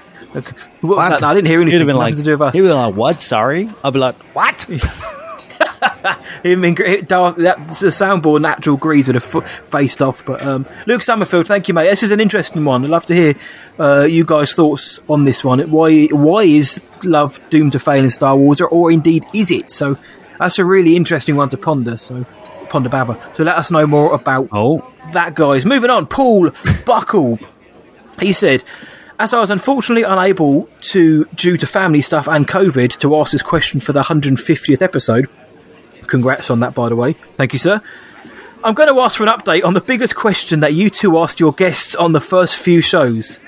What's your What's your favourite sandwich? I, I really had to rack my brains. Like, who did we? We must have asked somebody. We must have asked people this, but I'm trying to think. Who did we ask? Unless we asked each other, but uh, are, are people's favourite sandwiches? Uh, Lukey boy, I don't remember that, mate. I don't. I mean, I'm one I- of those people, yeah. in Buckle I trust, though. I'm one of those people, yeah, that like my friends say, Luke, do you remember when you did this? Do you remember you said that? And it's like it's something daft, and I'm like, no, I don't remember that. And But they I, all I'm- do, I just- clearly. I don't have a memory for that kind of thing. I Um, vaguely remember something like this. I I just didn't remember I being listen- sandwiched, but I remember I something it, like this. I do not put it past us. Yeah, food and drink is kind of Hmm. like a core theme here at Star Wars sessions. Do you know what I mean? How, how the sessions have evolved. Yeah, exactly. Yeah. What, what about you then, mate? What's your favourite sandwich? Uh, It's a hard one. I, I, it, it depends what we're talking about. Like, are we talking about like American like sub sandwich? Um, Well, or, I mean, I'd think it'd be more talking the, about, like, the, the- yeah, the Lord sandwich. right. Even then, man, like, what do you choose? Depends on Oh. your state of mind. It really depends. I'm not the biggest sandwich guy, right? Does bacon sandwich count? Yeah, boy. mi- yeah, I think it might be a bacon, a cheeky bacon sarnie, tomato ketchup, maybe some brown ketchup, uh, brown sauce if I'm feeling really filthy. You know, Always. I, I, that I like. I like. I like a tuna. I like a tuna. This reminds me, you know that episode in Gavin and Stacey where they're like, "I love the tuna." you seen that? You're telling me I haven't, no, but I'm just trying to work What? out what that accent was. If you've not saying, yeah, there we go. That's a whole. I, I've seen bits and bobs of of G and S. Oh, mate, that is class. All right, go on, mate. But what's your favourite Sani? Uh, mine, my, you've taken part of mine. I mean, depending on where you're at, I mean, a bacon. You can't go wrong with a bacon sandwich. You cannot go wrong with a bacon sandwich. No, unless Um, you're vegetarian or vegan. then, then, there are alternatives. then you can have there are bacon meatless alternatives. Yeah, of course. Um, okay, for me, then you can't go wrong with that. Um, yeah, again, smoked, unsmoked, I don't care. Just give it to me. Um, red sauce, ketchup, I'm all for that. I like a prawn sandwich Ooh. though, a decent prawn Oh. sandwich. I really do like a decent. Because it's funny because you said tuna, I've gone prawn. I really do Dude. fancy a really decent prawn sandwich, man. Big fat one. Have Have you had yeah Marks and Spencers best ever prawn sandwich? And Yes. it's called. It's called. They only put it on like a few of their products. It's called the best ever, our best ever. Like they do a lasagna you can shove in the oven, and it's absolute fire. It's not prawn just any sandwich. It's, it's an M&S sandwich. Yeah, it's not just Only our UK listeners will get that. if you. It, Anyone who's not in the UK, because they do have M&S, I think, in France and like I one think- or two yeah, other they do, places, yeah. Ireland and whatnot. But if you're coming to the UK, yeah, head to M&S, get yourself a prawn sandwich. You won't regret it. So Honestly, they are the best ever. Yeah, I mean, they're. I mean, look, there's eh, eh, mo- most things. If you stick anything in a bit of bread, mate, with a bit with a bit of uh, dressing or whatever, I'm I'm there for that. It's you know, doesn't have to be meat, doesn't have to be anything, but uh, I'm here for it. Right. So, so cheers, Paul. Oh, our, our boy Ricardo, Ricardo, Ricardo Brito, all the way from the south coast, asked this uh, opinions on the Attacktix toys. Matty boy, you want to take this one, big boy? Um, yeah, I mean, uh, and I'm really oh, sorry, sorry to say that I don't really have an opinion on the ta- tactics toys from a from an actual personal standpoint because I'd never played with them. However, I have looked into them and I have researched them. And one thing I have seen is that people really, really like these tactics toys. Um, they they they uh, they're in demand, but people who have them, I'm looking at some now uh, that really, really, really dig them. And uh, I'm looking at the last one, Standing Wins, and you've got uh, Obi, Annie, uh, a clone trooper, uh, Ch- a Wookiee there. Mm. But I've seen that the list of characters is is unbelievable, and it's not just prequel. You're going back to OT as well, eh? the Intergalactic Showdown, and things like that. And it's um. How how does it work? It's is it is it a kind of a turn based game or you? I think so. Like a top I think it almost Kind of yeah. I it looks cool. Have you played it?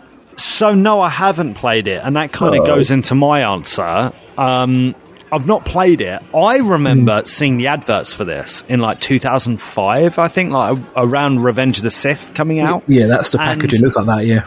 I'll be honest. I thought they looked. I thought they looked cool, but I preferred, and I, I much preferred just the, the standard three and three quarter action figure line. And I loved like playing with my own like toys, doing my own stories. Yeah, yeah, Whereas a tactics is like These have got a base and everything, haven't they? Yeah. yeah, it, yeah, they've got base. It's a it's basically a strategy game, like a light strategy game. Yeah. okay. Um, and I looked at so so. I'll be honest. I haven't thought of thought of them in years, years beyond a decade. Yep. And seeing that, seeing old Rick just come and and what you- what what what face were you Ricky just loves it, doing doesn't he?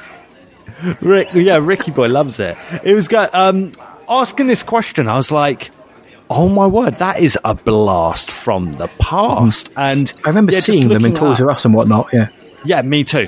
Me too. And seeing them just on like the kids' channels when I was a kid, just watching all that Mm. rubbish. Yeah, man. Uh, it, it looks to me, it looks nostalgic. Rick, if I saw like some tactics Star Wars stuff, because I know they don't just do Star Wars, do like Transformers, Yeah, yeah, other sure. things. If I saw them at like a boot sale or like wherever, I'd probably pick them up if if they were the right price.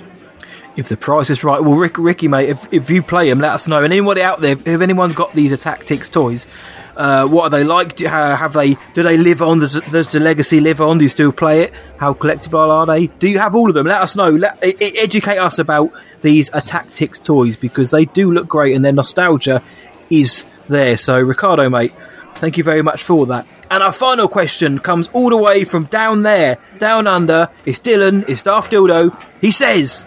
What sentient species or creature would you like to see as a main character in a future Star Wars film? And do you think we should have more non human mains? Lukey boy. Yes, I do. I, I sincerely believe we need. Yeah, I, I, I, think there's been a there's been a good mix. I think in a pre-Mandalorian world, you know, hearing that like a kid that was Yoda's species was going to be effectively one of the biggest characters in Star Wars ever. I would be like, no, that sounds amazing. They've done that and they know it works. Yeah. Um, I think, if anything, now's the time to push more alien characters. I thought we got a lot of cool alien characters in Book of Boba Fett. Do you know what I mean? That's a good tell, yeah. I thought we got a lot of weird and wonderful droids and creatures and aliens in Book of Boba, and I think that's actually one of the um, show's big strengths. Um, in terms of main character, it's it's a hard one, isn't it? Because they still need to effectively speak English, and you need to get the most out of the actor. And sometimes just like bringing real world stuff into it, which I know we don't always like to do on this show, but bringing real world stuff into it, a lot of actors don't always want to be like doled up so much that they're unrecognizable. You know, that it's it's a hard gig, right? Mm-hmm. It's an ego gig. as well. Some sometimes, isn't there? for sure, for sure. Yeah. And actually, Yeah. I, I get it. Do you know what I mean? I get it. Mhm. So there's that too. Um, but no, I think there's definitely room for it in terms of what Alien. I mean, again, it's just knowing, mate, that we got the mayor, the mayor in Book of Boba Fett, f- flaming, I saw him. flaming heck. Yeah. Like it just looks amazing, and the fact that they figured out like the translator putting that in there, it, it just it looks absolutely grand. Yeah. Um, it's a hard one, really. I don't know. Maybe I'd like to see some. Ah, I don't know. Um, what's maybe some Trandoshans, more Trand. But then again, again, we've seen them in Book of Boba Fett. Do you know what? Give me some Gungans. Give me some. Oi, oi. Go back to the prequels. Don't just uh, don't just stick to the safe bet, which is the original trilogy. Give us some more prequel stuff. And again, I know that the TV shows are doing that. Give me more. Give me more prequel stuff. I, I think it's time we need to see more Gungans. Here we go. You heard it Yeah, here first. that's it. I've decided it there and then because I wasn't hundred percent sure. I was hoping it would just come to me like an epiphany, but that was the epiphany. And it- Gungan. and it did, and it came to you, um, Gungan style. Um, yeah, Yeah, I, I pretty so- much agree with what you say. I mean, the, the animated shows are obviously very good at pushing um, like a non-human cast. I mean, just look at Rebels, for example. You've got um, Zeb as a he's a Lasat. He's right up his lead. Shout, we, we meant to shout. agree. He's not. He's a supporting character, but he's still fairly front and center. Um, I think there should be. I think if they really want to try something different one day, have a non-human um, lead. And again, like I agree with what you say. Having them speak basic is a huge help for as a selling point. You know, look if they really want to go avant-garde, let's have the whole thing translated because I love me. uh, It's called international film. Films that aren't in English to me, it's just film, and that's very pretentious. Mhm. But you know, I Yeah. love watching a subtitled film. I could sit through and watch a subtitled Star Wars film because it wouldn't be any different to me. But I know that there is a legion of people out there who would not like that. It would probably wouldn't, and excuse the pun here, but it wouldn't translate well necessarily internationally. And that, I don't mean that to be a sweeping statement, but as well, if you had like a a story in basic, you know, that is, you know, like we were saying on the main episode, you know, that's kind of a universal language which, you know, you can be transformed to whatever you want it to be. But I would love them to go full on kind of avant garde with that. And uh, if, I don't think they ever will do. But, in ter- but I would like to see a non human as a as a lead. I mean, look at someone like Cad Bane, his, you know, the species of Duros. I mean, I'd watch, I'd happily watch a film with Cad Bane or a Cad Bane esque character in the lead. You know what I mean? What is this? You know, it's just a it- it's a real dude in blue makeup and prosthetics. That's a shout. Um, he looked That's a great. I mean, it, he lo- imagine, imagine that for an hour and forty four in Star Wars, about nine hours of film to be, but an hour and, and a two-hour film with him, either whatever they were doing, not necessarily Cad Bane, but a Duros. I think they could do it, and as long as, as long as the character's interesting, you know, why not a why not a changeling? I think he is a she, and I think she is a changeling. I think Um, a changeling. A changeling. To go ba- back to your drinks, Jedi business. I think um, yeah, cha- a changeling because then you can make because then you can actually change into whatever you want them to change into. But you know, they they or you know, there are others because what you said was was paramount. Actually, is that let's not just have a Rodian. Let's not just have a Wookiee because A you know, we've seen them. A, a, a, a, go on. what? A, Uh, a, a, a Rodian. Rodian. You want me? To, you want me to catch your buns? I got that message at work earlier. Oh, I didn't say. I got that message at work earlier and I played it foolishly, not foolishly, but you know when you just do something instinct, I played it and it just blared out through my office. Let's do it. Matty Boy and I. Let's let's go into this. Let me load up WhatsApp. Let's just go through the looking glass. I'll open it up as well. Where's your name? Luke We se- we Klein. didn't have to send each other a lot of tat, didn't we? But Well, no, I sent, uh, I sent Matty Boy. I sent Matty Boy this at eleven fifteen last night. so quarter past eleven. Rodian. Rodian. Do you want me to uncut your buns? And I sent this back to Lukey Boy. Do you know who I am? I am Boba Fett. at 25 to midnight. But this that wasn't even the one. This is the one I heard. It, this was Luke sent I me went this. to bed after that. Oh yeah, he was happy on. after that. Yeah. I was Four like, minutes that's it. past nine uh, in the morning. I'm I've just sat down at my desk, made a cup of tea, and inst- you, you get a message. and it's a voice message. Instinctively, I've just pressed play, and it's a quiet office because you know people have just sat down, and suddenly throughout the entire office, they've all just heard this.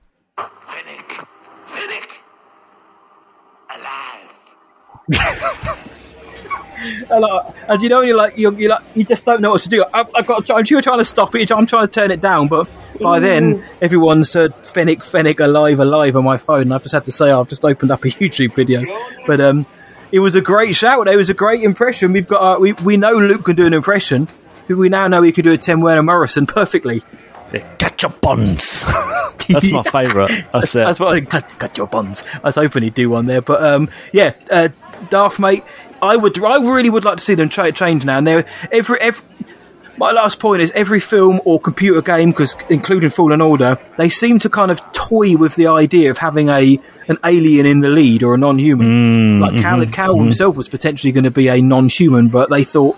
Again, pun. They thought it was going to alienate people, which I think is bonkers, especially in a video game. But so they've thought about it, but they just haven't quite made that leap yet. But I think they will do one day. I just don't think they're going to go full on subtitles just yet, mate.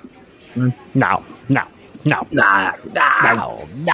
Well, that was a uh, that was a bumper Patreon question section this week. I'll catch my breath. Next week it'll probably be about the same. So, for those listening, we'd love to know your answers to those four questions. Luke, Paul, Ricardo, Dylan, thank you so much for sending those in. Oh man, that was a fantastic Patreon question section. I am tuckered out now, so I am going to say to the barman, sorry about the mess there, geezer, but we, Luke and I, are going to be back to cut your bonds. This time again next week in the Bantina.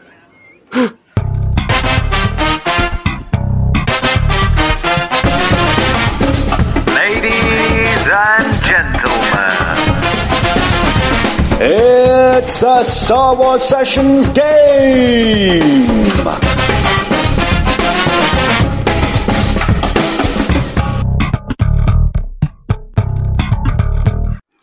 Yes, it's a Star Wars Sessions game! Each week. He's going to do it. Go on, I'll let you do it. I saw him revving up and I couldn't not let him have his moment. Um, if you're new to the show, we always end the main episode on a Star Wars themed game. We alternate hosting duties. And this week, my friend, it's my turn to host. So do you want to know what you're playing this week? Of course, of course. We are going back a few weeks ago now, where our boy Stuart House sent in some backwards music, uh, some Star Wars themes that were played backwards, and some which were, and then and then the, do you remember there was two themes overlaid on top of each other, and you had to guess both of them, and then some were played backwards. I have found the remaining ones, and I'm going to play a few of those. They're like 15 seconds. So you've got to try and guess those. So are your ears attuned now to try and work out overlaid and backwards themes? No. Good. But let's but let's try it. Right, I think, I, and I say that, I think you'll go, I listened to these and thought, right, I think you're going to get these. So the first one I'm going to play, these are two themes played over the top of each other. So I need Okay. you to uh, name both themes, and I'm going to play them now.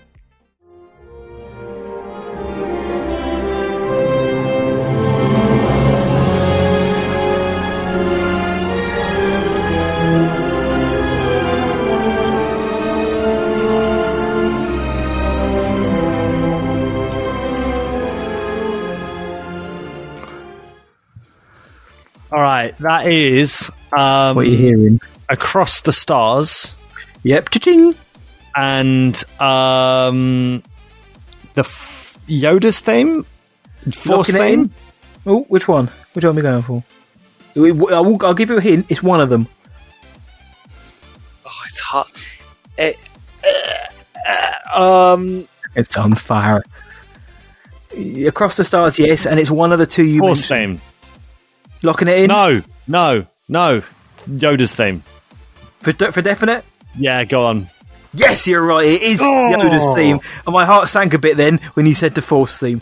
Across the Come stars on. and Yoda's theme. So that is the dual tracks. And again, this is from Stuart House. Thank you so much, mate, for taking the time out to do this. Uh, this next one Top is, lad. is two two tunes, two themes played over each other once again. You ready? I need to know both both names. Here we go.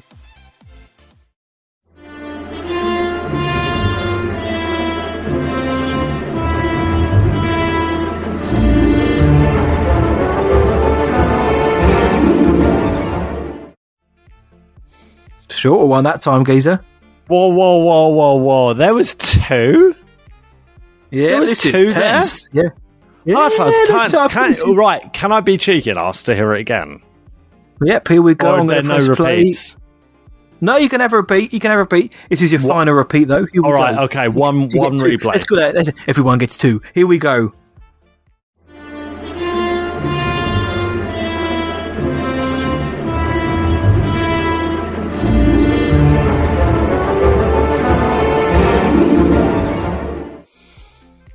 It's What? in there. It's subtle, but it's in there. Well, it's um I flaming. can hear it because I know what I'm it's, listening for. It's Battle of the Heroes. Yep, cha-ching. and um, something a lot more subtle. And I know the instrument. Um, what can I say? Um, except you're welcome. Um, the Battle of the Heroes. I mean, the other song is. It kind of goes It's hand not- in hand. It's n- it goes hand in hand. Yeah, I guess you could say that. Yeah. It goes hand in hand. Mm, like It's not a jewel, a duel of the fates. Do you want to lock in Jewel I of the don't Fates? think. I don't think the fact that you're saying it's relate, almost like cousins. I'm going to say Duel of the Fates because I'll be honest, I couldn't hear much. I really couldn't. I, I but I think it's there. Go on, go on. What is it? You're correct. It is Duel of the Fates. Right at the end, you can just hear do do do do do do do do do. When you listen Right. back, you'll hear it right at the end there, um, and then you'll you'll punch yourself. Not too hard though, because I need you next week. But um, Yeah, I'll get Alex okay. Jessup to do it. Yeah, get Jessup to do it. He loves he loves a good dust up. Right, that's the backwards. That's sorry, that's the uh, layered tunes. Let's play you a a backwards theme. See if you can get this. This is a theme that has been reversed. You ready? Okay. Yeah, you d- go. go on. Do it.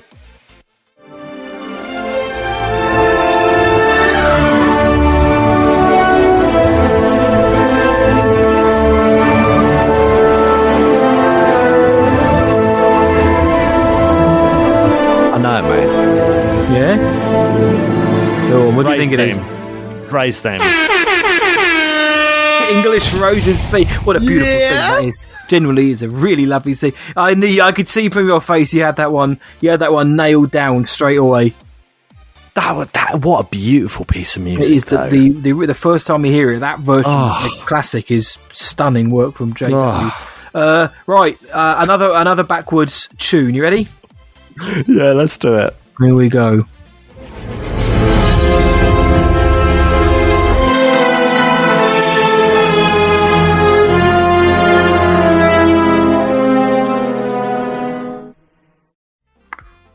Oh, that's tricky. I know the answer, and I think it's tricky. It's not asteroid field, is it? Um, no, but that was one of the ones you answered on the last game, so uh, I'll give another go at that. So it's not the Ast. Do you want to hear it again? Can I? Yeah, let me do. Let me do a, Here we a, go. a replay. Panda Here replay.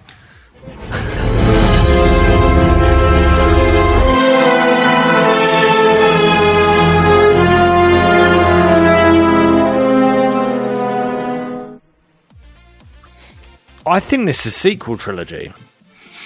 Okay. I, I, I, I, I'm. You've had you've had your two listens, and I can see from your Yeah, no, no, no, the- no, no, I- I, can see the the clock t- ticking in your brain. I It, to me, it sounds a bit sequely. I'm gonna give you that. Yeah, Um, you're on the right path. Okay.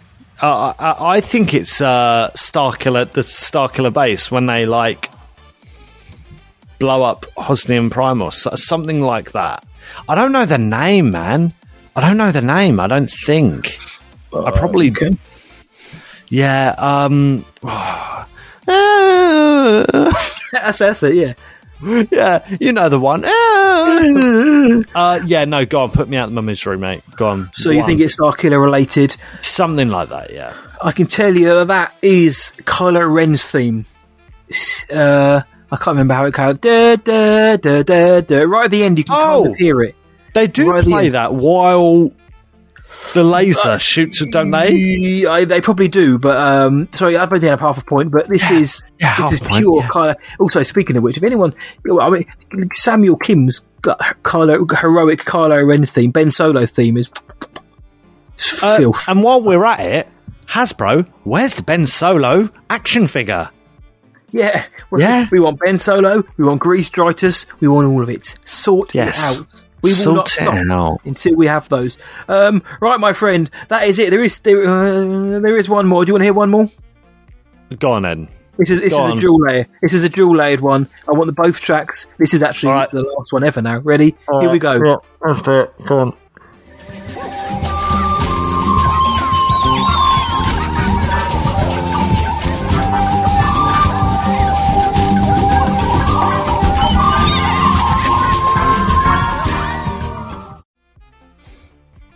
Right.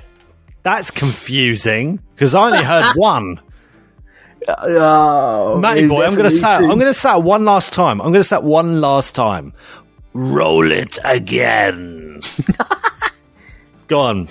Give us another sample. Okay.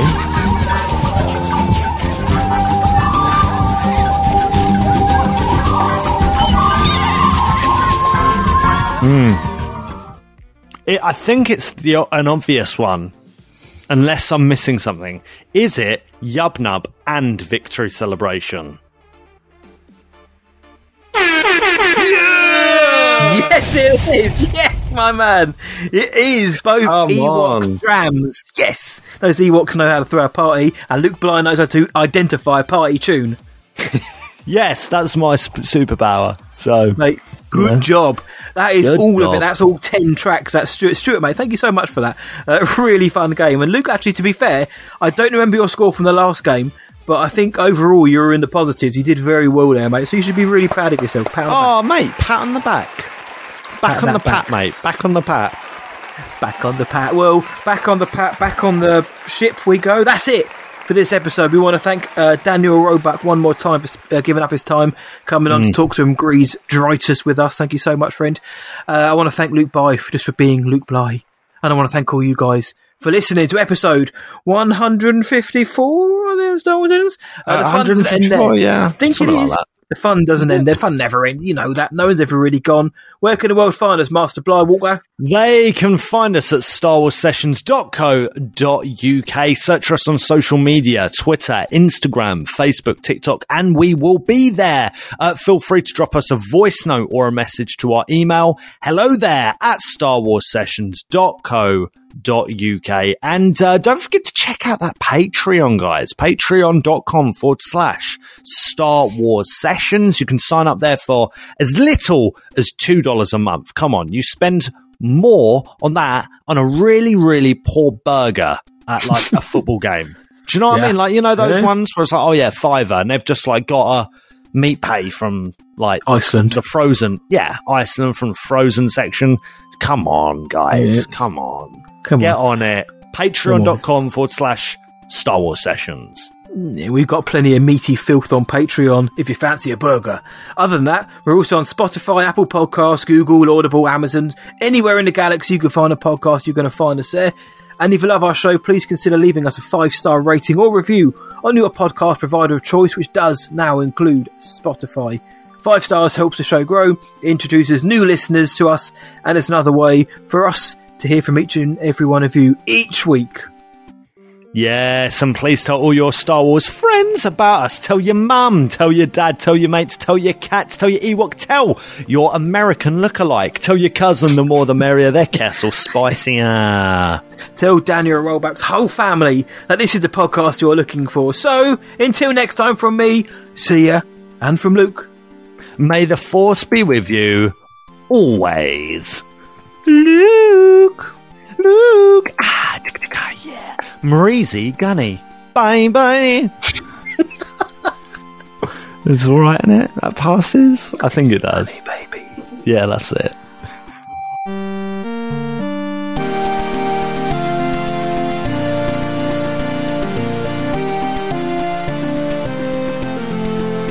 They are Essex based podcast heroes.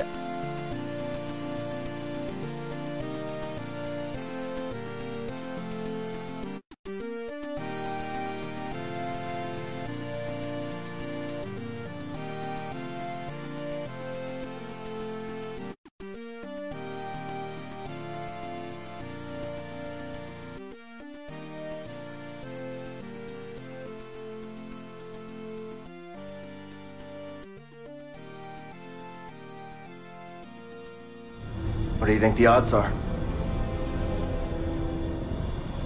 My money's on you, kid. Tell that to Kanjiklub.